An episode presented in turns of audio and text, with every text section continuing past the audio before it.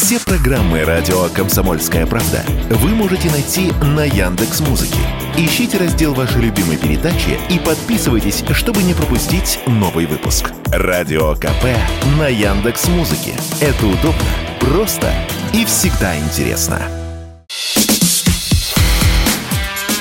Диалоги на Радио КП. Беседуем с теми, кому есть что сказать. Добрый день на волнах «Комсомольской правды». Я Игорь Виттель, и в гостях у меня сегодня выдающийся экономист Михаил Хазин. Все твои регалии рассказывать или... Избрави Бог. Хорошо, тогда просто экономист. Ну, можем, Просто экономист, можем да? как тетя Сара, старший экономист. Да, да, да. Но э, поскольку я теперь даже не знаю, как к Михаилу Леонидовичу обращаться после того, э, как он выступил в Совете Безопасности ООН, а тут вопрос уже, я не знаю, продолжать ли мне с ним на «ты» или уважительно Михаил Леонидович гуру. Так что там было на Совете Безопасности, что ты им рассказал? Что там было, как ты спас, и каждый лес приставал? Понимаешь? Я же, прошу прощения, я этот совбез видел только на фотографиях. В газетах.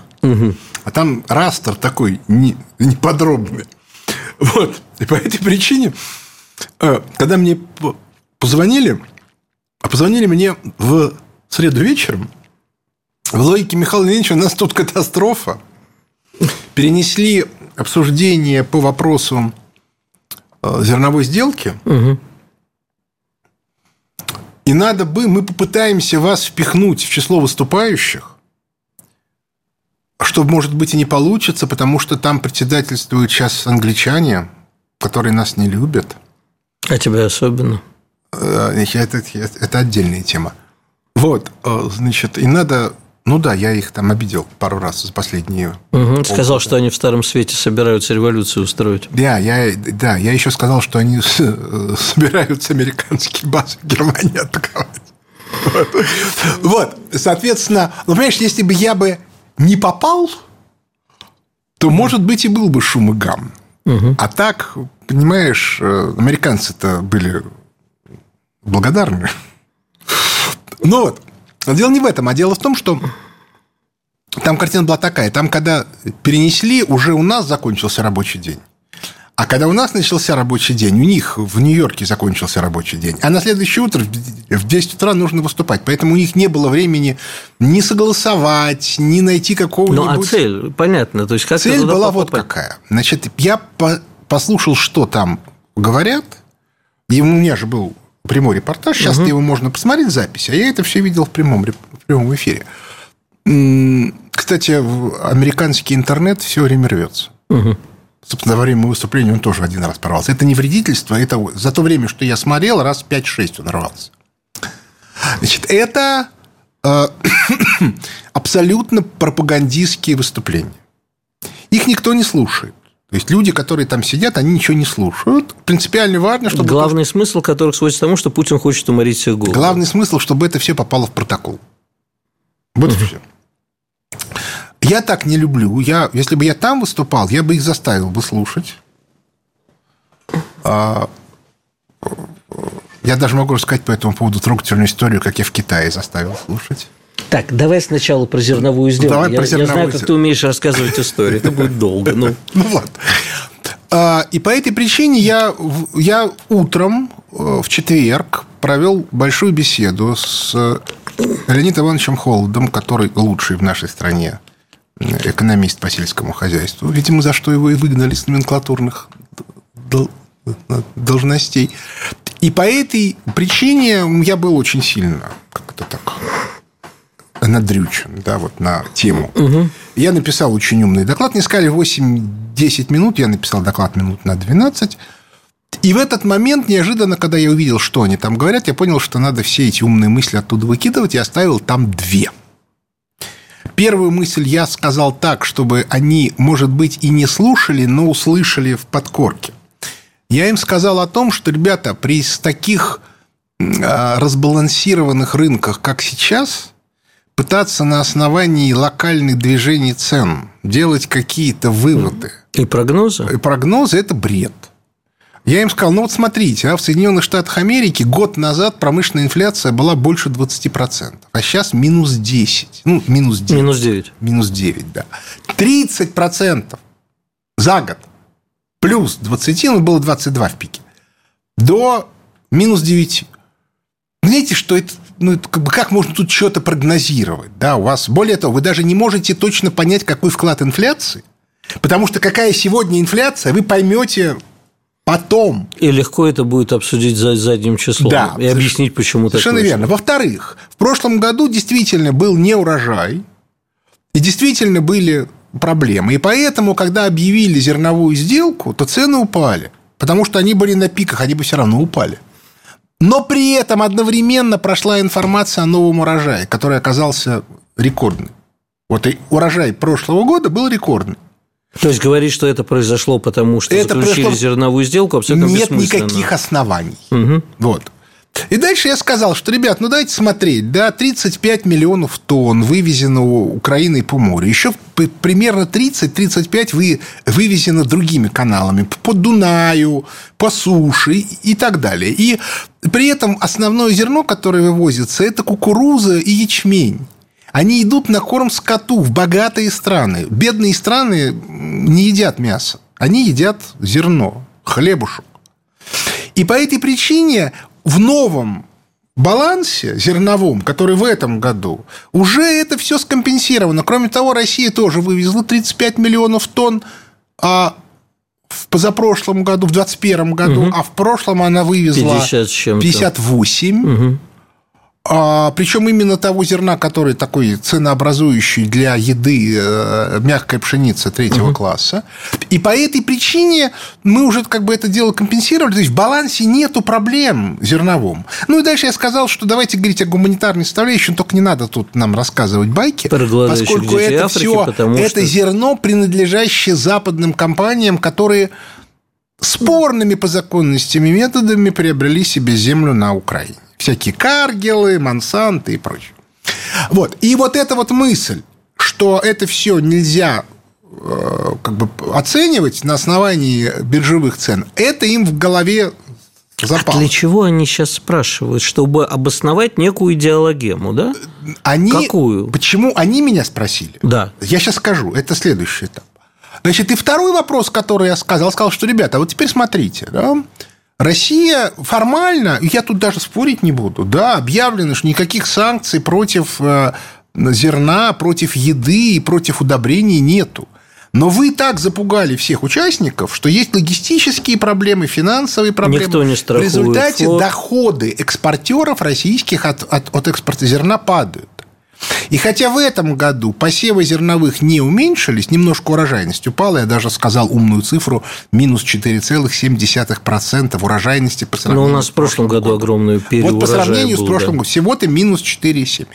А вот в следующем году могут зерна меньше посеять. А мы-то 30% от этого товарного зерна, которое формирует ценообразование. балансе, да. И если этого зерна не будет, вот тут-то начнется коллапс. А если еще учесть, что мы и удобрения не поставляем, а мы сформируем 15% мирового рынка удобрений, то, соответственно, в этом случае упадет урожай и на, и на западных и, и у Запада. И в результате может начаться коллапс и реальный голод. Вот это, но не в этом году, даже не в следующем, а через угу. два года. Я это все сказал, и на этом, собственно, все и закончилось.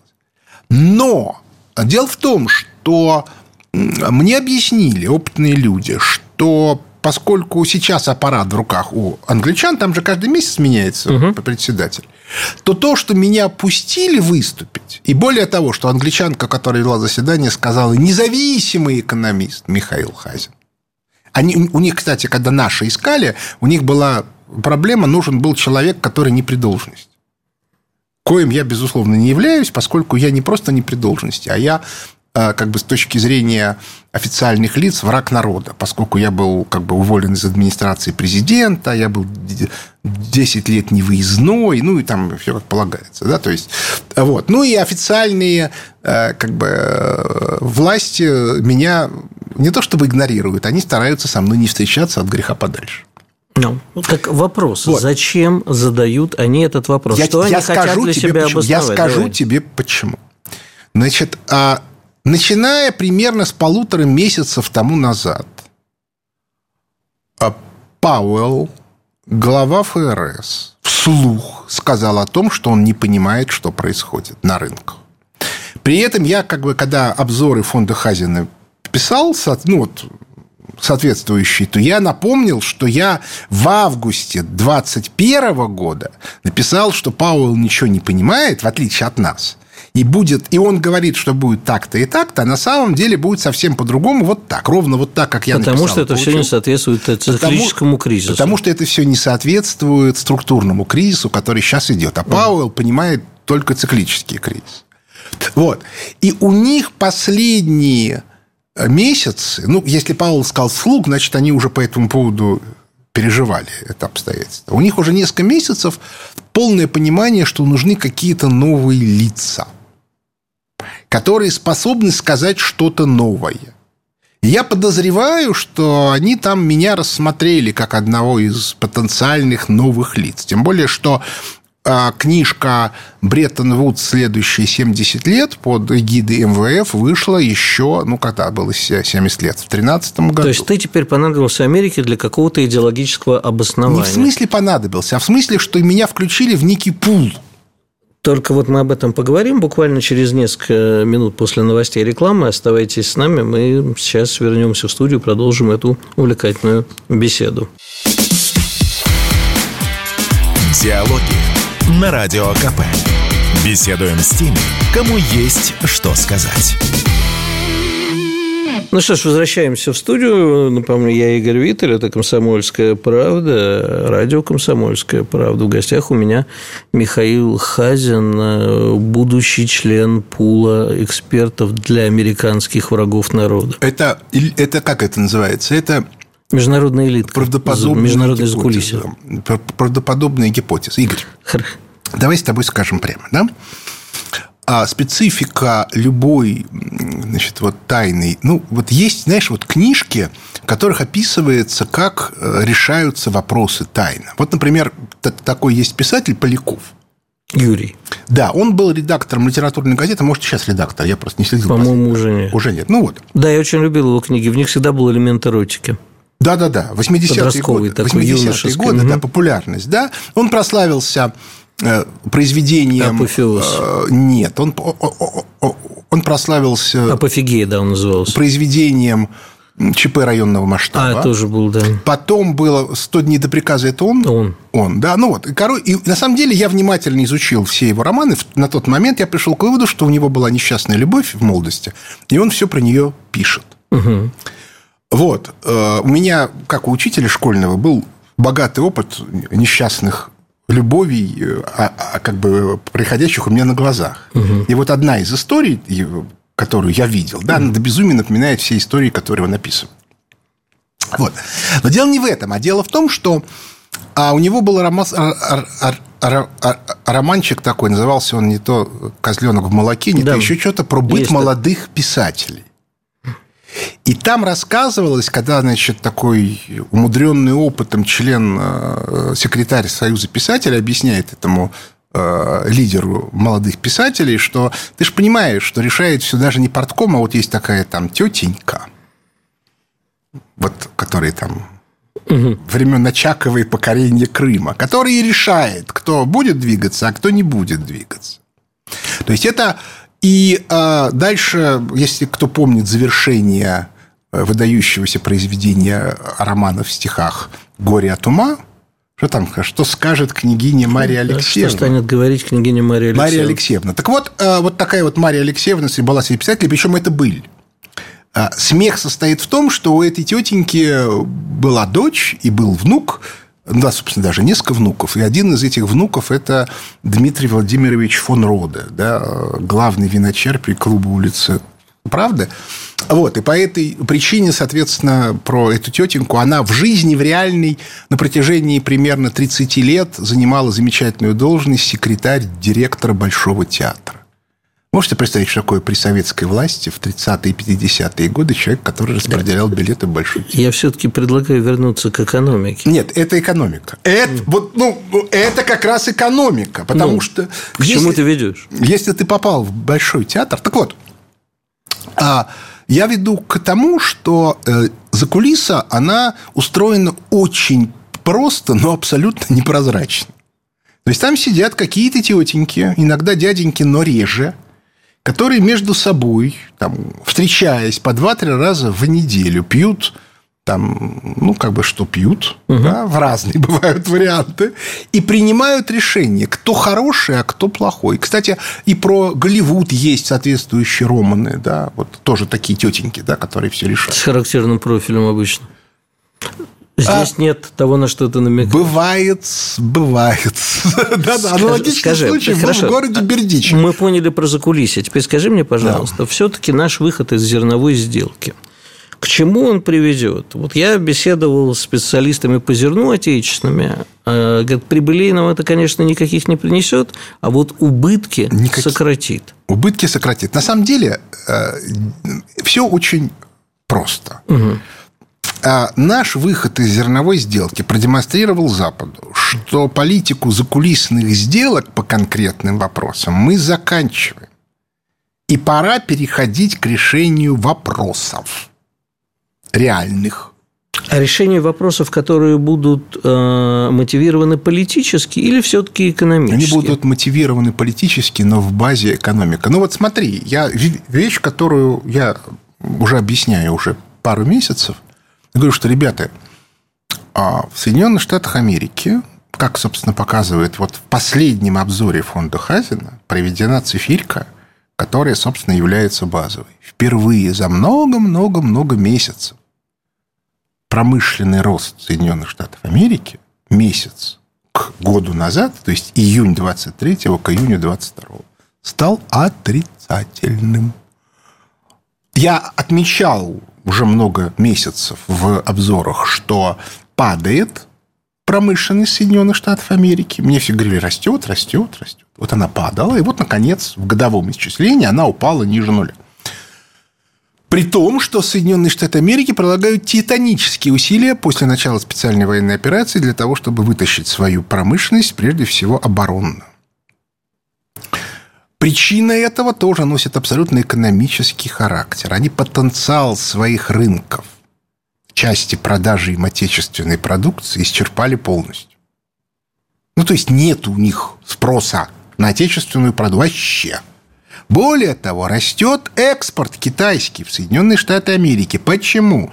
Потому что при падении уровня жизни они компенсируют это увеличением доли дешевого потребления китайских товаров. По этой причине в Соединенных Штатах Америки дефляция по промышленным товарам. Причем она, если смотреть по цепочкам, то на верхнем уровне готовых изделий она слабая, даже инфляция небольшая. А вот дальше вниз по цепочку дефляция. Так что совокупный минус 9. И к чему это приведет? Э, такого уровня дефляции – это ситуация 30-х годов. Это, это спад серьезный. То есть по дефляционному критерию у них спад вообще сильный. То есть по, по моим оценкам падение ВВП США, реального ВВП, а не нарисованного, составил по итогам 2022 года 6-8%. И в этом году будет примерно так же. Ну, то есть, это все, ну, то есть, уже со, совсем плохо. Единственный выход для Соединенных Штатов Америки... Это а... война. Это не просто война, это захват новых рынков, которые они сделают своими полностью удобными. Ну, если угодно, захват колоний, которые будут, соответственно, потреблять американские товары. Как это а было? поскольку Марс они колонизировать пока не могут, и Луну тоже... Остается Юго-Восточная Азия, которую надо отжать у Китая. Поскольку купить страны Юго-Восточной Азии американцы уже не могут, у китайцев денег не меньше, при этом у китайцев в этих странах есть диаспора. Единственная страна, в которой нет китайской диаспоры, это Вьетнам. Вьетнам – это серьезная страна, там 120 миллионов человек. Но а, по понятным причинам Вьетнам – это единственная страна, в которой американцы ведут себя вежливо. Да, но, тем не менее, ведут. Я, ведут, поскольку ведут. в Вьетнаме провел долгое время, ведут. я видел, как э, да. сколько там американцев, австралийцев. Потому что они туда, они туда реально вкладывают бешеные деньги. А вьетнамцы почему должны отказываться? Идиотам надо быть. При этом они контролируют ситуацию у себя, в отличие от Филиппин, Индонезии, Малайзии. Вот. Так вот, фокус состоит в том, что единственный способ это сделать, это повторить э, операцию 41-45 годов, то есть отжать всю эту Юго-Восточную Азию у китайцев. Физически. А для этого нужны кораблики и зольдаты. А вот с зольдатами у Соединенных Штатов Америки плохо, очень плохо. А, и позволь, я все-таки тебе тут мешаю. И взять их можно только ну. в одном, в двух местах. Где?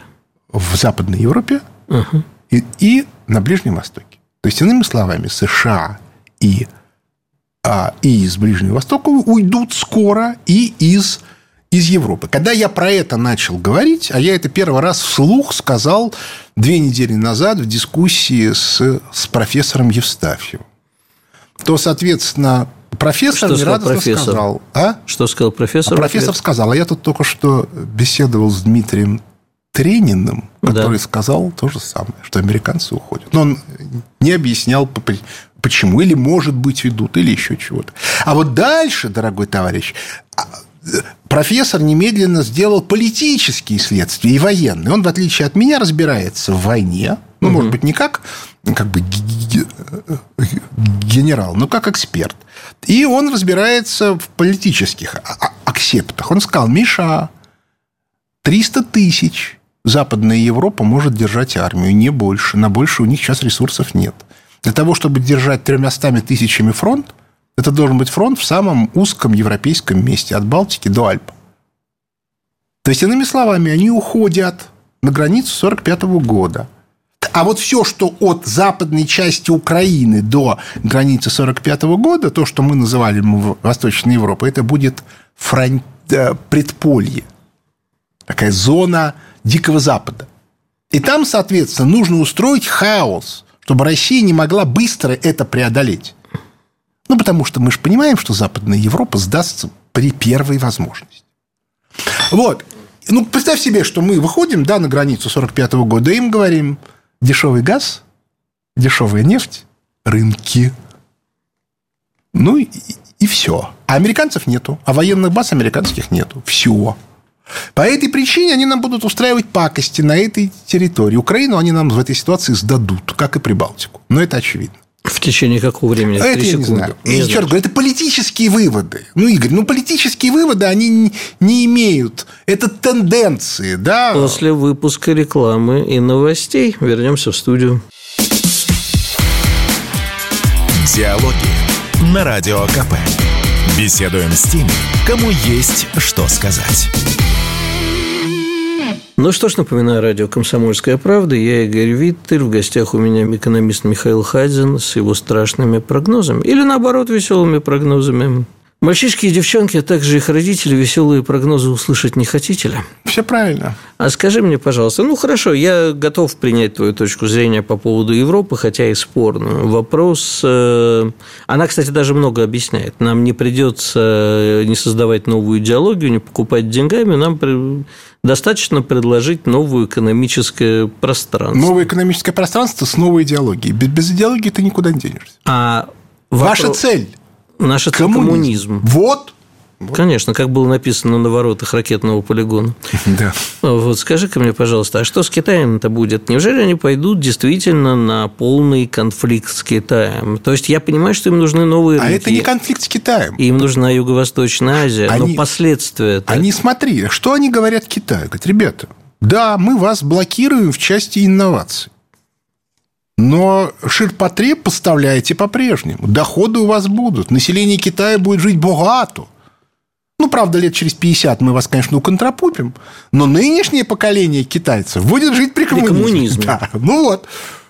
Как нам обещал товарищ Хрущев. Ну вот. Не сдержал обещания, они не сдержат, но Подожди, как они собираются отжать рынки без прямого вооруженного Они вот им они будут прямой вооруженный. Так это с точки зрения Соединенных Штатов Америки, это череда региональных конфликтов малый, но может быть иногда средней интенсивности. Но в отличие от нас, к сожалению, когда мы в экономике не можем предложить серьезных таких позиций для торга. Ну, наши позиции да. слабее, чем китайские в экономике, уж будем откровенны. Конечно.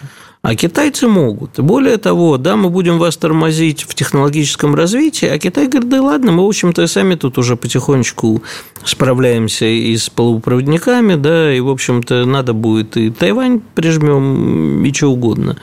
А, и в результате Китай оказывается независимым по всем параметрам. Они не настолько как бы технологически отсталы, как мы. А, ну, ты знаешь, это вопрос сложный, потому что что они там думают. Но я вот, видишь, да, поскольку Си прилетел к Путину и даже заехал к Мишустину, и даже Мишустин поехал после этого а потом в Китай, Мишустин а поехал потом и в Матвиенко Китай. поехал. Да, а потом Матвиенко. поехал. Кстати, я всем все время говорю, ребята, если вы хотите понять, что происходит, посмотрите вот с интервалом в два дня, да, или даже в один день. Прием э, бабушки Жанет Угу. и прием, причем ее даже, Елен. ее даже не допустили до, ее только член политбюро принимал, а до Си ее не допустили. И как она там благодарила и кланялась. И как Валентина Ивановна принимал личный Си. Обращаю твое внимание. Китайский протокол – это верх, так сказать, совершенства. Так вот, Си ее принимал э, как бы со всякими реверансами европейскими в отношении к женщинам. То есть это вообще Китаю не свойственно. Китаю как бы у них нету мужчин и женщин, у них есть товарищи. А тут он вот, значит, вот. И это демонстрации. Понимаешь? Разумеется, это создает проблемы, потому что очень многие в Москве решили, что получается, что Мишустин приемник, как говорят в народе. Приемник, они говорят, а не приемник. Приемник в это на... друг. В народе говорят приемник. Давай не будем поднимать эту скользкую тему. Вопрос исключительно вот. того. Нет, я просто хочу тебе сказать, это я, я считаю, что как раз иначе все. Потому что а, а, Мишустина показали как человеку, китайцам, как человеку, с которым надо иметь дело. Понимаешь, но наши же, э, ты меня прости, наши политологи и блохеры. Знаешь, такое блохер? Да, это блогер, который выискивает блог, чтобы... Значит... Нет, это, это как бы человек, который пишет в интернете, но при этом он настолько мелкий, что не в состоянии ничего внятно объяснить, и при этом прыгает с темы на тему непрерывно. Угу. Потому что удержать тему он тоже не может. Диванный эксперт. Скажи, пожалуйста, так все-таки, знаешь, вот был такой старый анекдот, я не знаю, помнишь ты его или нет, когда блондинка приходит к стоматологу, берет его за известное место и говорит, мы же не сделаем друг другу больно. Вот США с Китаем так и держат друг друга за известное место. Вопрос, кто кому сделает вот больно и кому будет больнее. Ты, вот понимаешь, вот ты как бы, как это называется, ты от меня требуешь политологических выводов. Это не политологический, это чисто экономический. Нет, чисто экономический вывод следующий. Соединенные Штаты Америки не могут обеспечить внутренними резервами промышленного роста.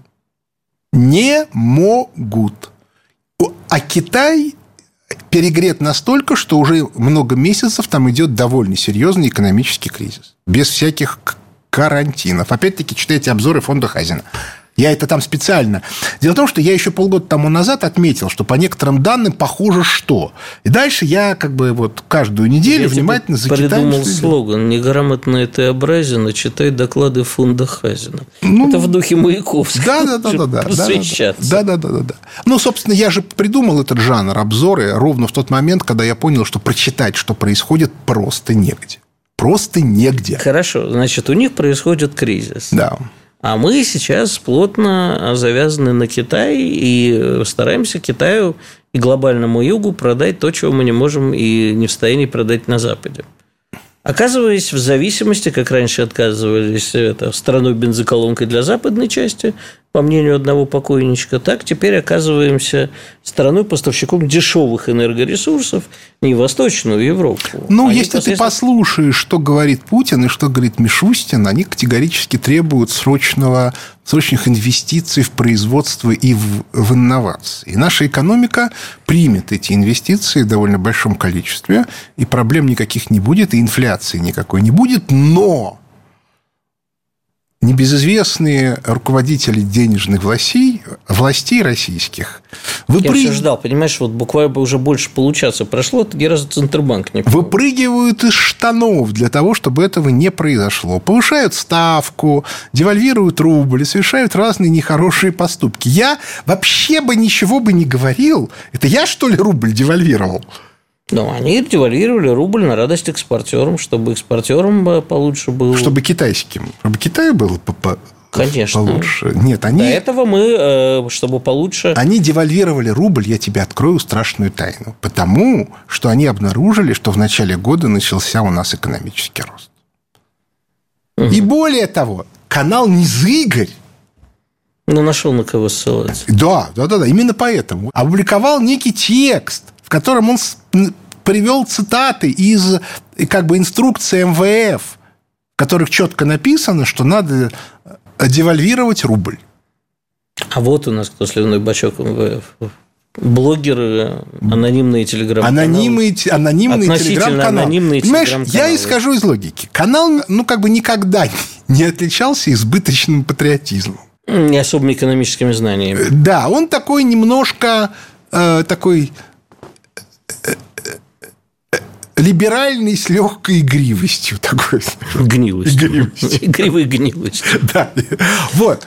И, соответственно, поэтому, когда там был приведен вполне такой разумный материал, я понимаю, что они его сперли где-то.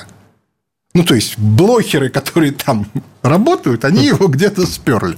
Вот. Но поскольку я, меня, меня это мало волнует, где они сперли, зачем сперли, почему сперли, я просто вижу, что вот вот. А мы по-прежнему выполняем приказы МВФ? Ну, вообще у нас где-то там записано это? Ну, формально, да. У нас есть международные соглашения. Мы э, подписались по под уставам МВФ, а что МВФ является координатором нашей кредитной денежной политики, а в Конституции написано, что международные договора у нас имеют приоритет перед внутренними документами. А оно нам надо? Ты меня спрашиваешь? Я ну, считаю, я что тебя, нет. Я спрашиваю именно тебя. Я, я тоже считаю, что нет. Я считаю, что нет. А зачем тогда? Не знаю. С другой стороны, понимаешь, политика это дело тонкое, искусство возможностей, ну и так Но, далее. Но, тем не менее, все-таки удержали рубль э, после начала СВО? После начала, да, а вот сейчас нет, видишь. А потому что экономический рост начался, понимаешь? Вот, ну, как-то так. В Америке экономический спад, в Западной Европе экономический спад, в Китае экономический спад, а эти, прости господи... А за счет чего у нас экономический рост А у нас происходит? экономический рост начался за счет того, что мы бюджетные инвестиции резко увеличили. Просто резко. Угу. И эти деньги через оборот... Которые раньше пошли, нельзя было увеличить, Которые нельзя было увеличить. Держать. А мы увеличили, и они пошли в малый и средний бизнес. Причем очень интересно. Дело в том, что я про это сказал одним из самых первых, это было еще в самом начале января этого года, и сказал, что может вылезти. Причем я сказал, что статистика наша это увидит где-то к концу лета, начало осени. Потому что наша статистика так устроена, что она малый и средний бизнес видит плохо. Но поскольку было задание увидеть, то они увидели где-то в марте, а задание дал Путин, который сказал, у нас, похоже, начинается экономический рост в послании. Я далек от мысли, что э, те, кто писал это послание, прочитали это у меня.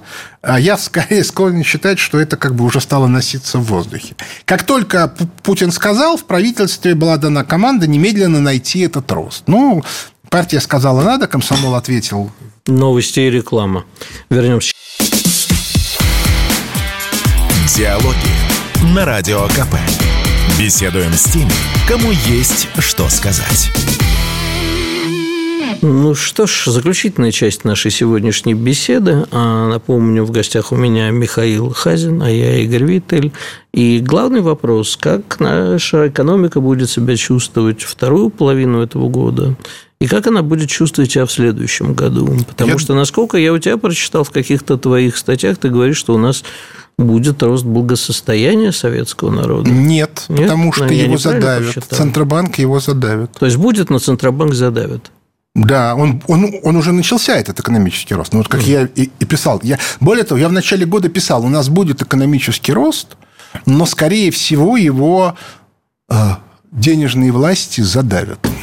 Вот. Mm-hmm. А зачем? Что, что зачем? Зачем Ну, потому что, соответственно, везде спад, а у нас рост. И ну что, что, самые умные, что ли? Да, мы самые умные. Мы оторвались теперь от всей этой международной... Вот Как-то странно, прости, пожалуйста, там полмира ведет с нами э, войну. А мы по-прежнему, ну вот сейчас, слава богу, стали выходить из сомнительных сделок. А вот теперь смотри, представь себе, у нас начался экономический рост. Ну. Мы стали выходить из сомнительных сделок. Ну. Соединенные Штаты Америки хотят уйти из Европы, из Ближнего Востока. Ну. Знаешь, какой у нас начнется экономический рост, если мы еще и выйдем из, из, из этих МВФовских ограничений? И? Поэтому надо сейчас его задавить максимально. Подожди, побыстрее. Чем то есть быстрее, ты хочешь тем... сказать, что наши э, экономические власти действуют, ну, по крайней мере, часть людей, ну, как минимум двое, а, действуют не во благо страны, а как... Эм, сам скажи. Понимаешь, э, на самом деле я тебе могу сказать, какая отмазка угу. у, у вышеупомянутых личностей. Она такая. Это, кстати, такая же была хрень там 80-е годы, когда у нас была прозападная партия и патриотическая партия. Вот так и сейчас. Они говорят, мы считаем, что поскольку весь мир в Бреттон-Вудской системе, которая отменена, правда, в начале 70-х, но поскольку весь мир... Отменена Ямайской. В... Это не важно. Значит, Нет, это важно. Поскольку Два весь... дня назад был день рождения императора, который... Ямайки? Ну, который это самое, нет, Эфиопия. Хайли Селаси? Ну, который Джа, Растафарай Джа. Вот. Так вот, значит, и ты очень, очень сложно. Так вот, а они считают, что поскольку все в Бреттон-Вудской системе, то нечего выпендриваться, да, и слушайте, как все полны Дорогая Мария Ивановна, слушайте вашу любимую песню «Валенки». Да-да-да. Вот слушайте песню «Валенки» и не выеживайтесь. Подтекст под этим следующим. Поскольку мы выеживаться не, не, не умеем и не знаем, а нам не нравится даже мысль, что вместо нас, умных, посадят какого-нибудь Глазьева, прости господи. О, господи, ты снял с моего языка, вот. чем тебе Сергей Юрьевич-то не угодил. Вот, мне, я к нему очень нежно. Я а вот они его не любят, причем не как человека, а как его экзистенциальную ну, опасность. Сущность, да. Да, экзистенциальную сущность. Это как э, поляки. К, поляки к каждому русскому человеку относятся хорошо – но Россия – это экзистенциальное зло. Так и тут, понимаешь? Вот. Так вот. очень хорошо, мы должны быть экзистенциальным злом. Ну вот. Ничего плохого в этом не вижу. Ничего плохого в этом нет. Мы же не просто да, а но, тем не менее, нам же нужно развивать экономику. Нужно. Ну. Ну. И я боюсь, что при всем моем уважении к Сергею Юрьевичу, а условный Глазев это будет тоже экзистенциальное зло, потому что будет слишком резкий крен в другую сторону. Ой, ты знаешь, э, при той ситуации, которая сейчас, резкого крена устроить не получится. Ну вот тебе, пожалуйста, тебе Мишустин устроил резкий крен.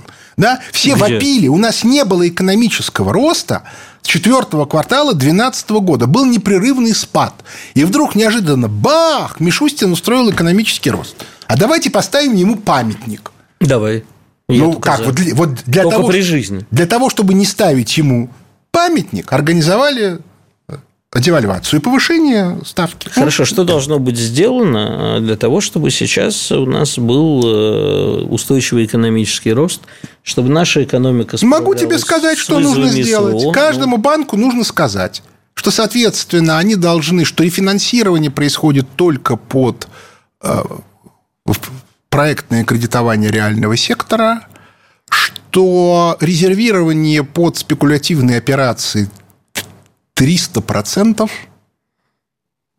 Ну, я так утрирую. А под ипотеку, прости?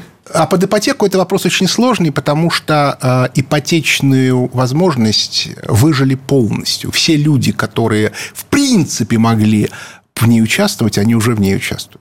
Ее, то есть надо менять модель стройкомплекса. Это к финансовому управлению вообще не имеет отношения. Это экономика чистая.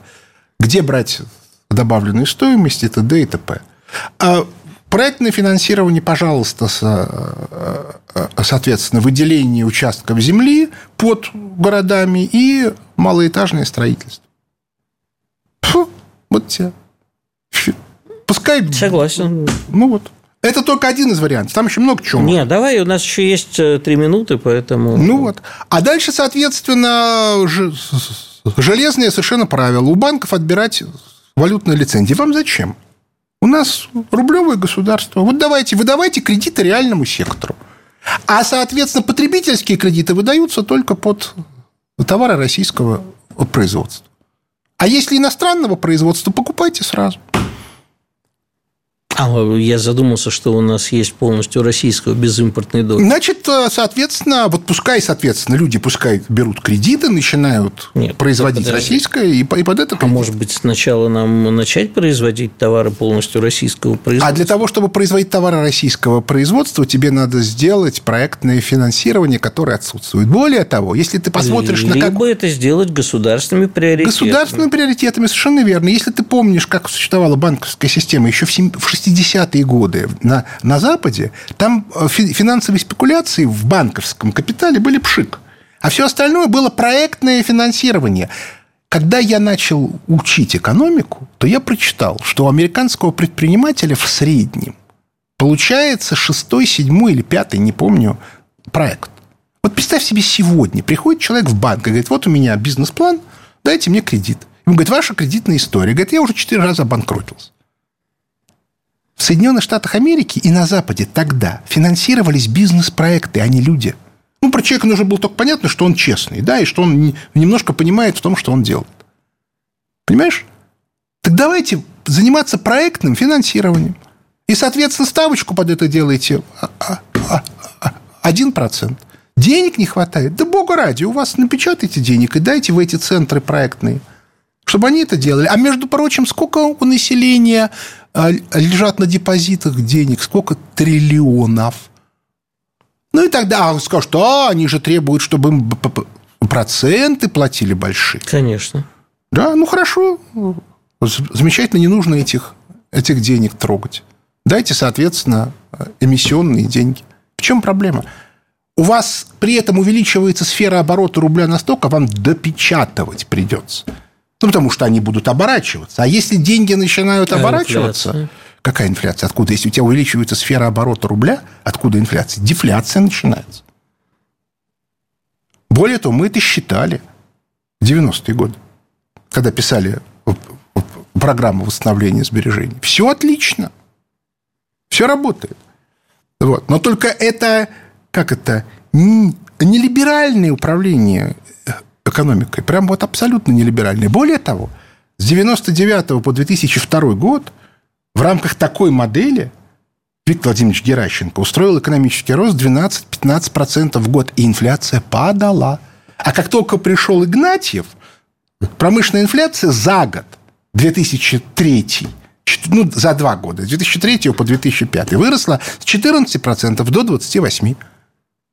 Потому что он начал бороться с инфляцией сокращением денег в экономике, как учил не к ночи будь помянут Гайдар. Потому что и все, когда у тебя нехватка денег в экономике, а деньги становятся дорогими, растут транзакционные издержки. Все. Ну, о том, как э, денежная масса-то у нас сжалась во времена Гайдара и ныне британского независимого экономиста Чубайса – мы поговорим с тобой в другой раз, но э, я думаю, что мы в ближайшее время повторим, если ты не против. Точнее, продолжим. Даже самая лучшая женщина Парижа не может дать больше, чем она может дать. Но зато она может повторить.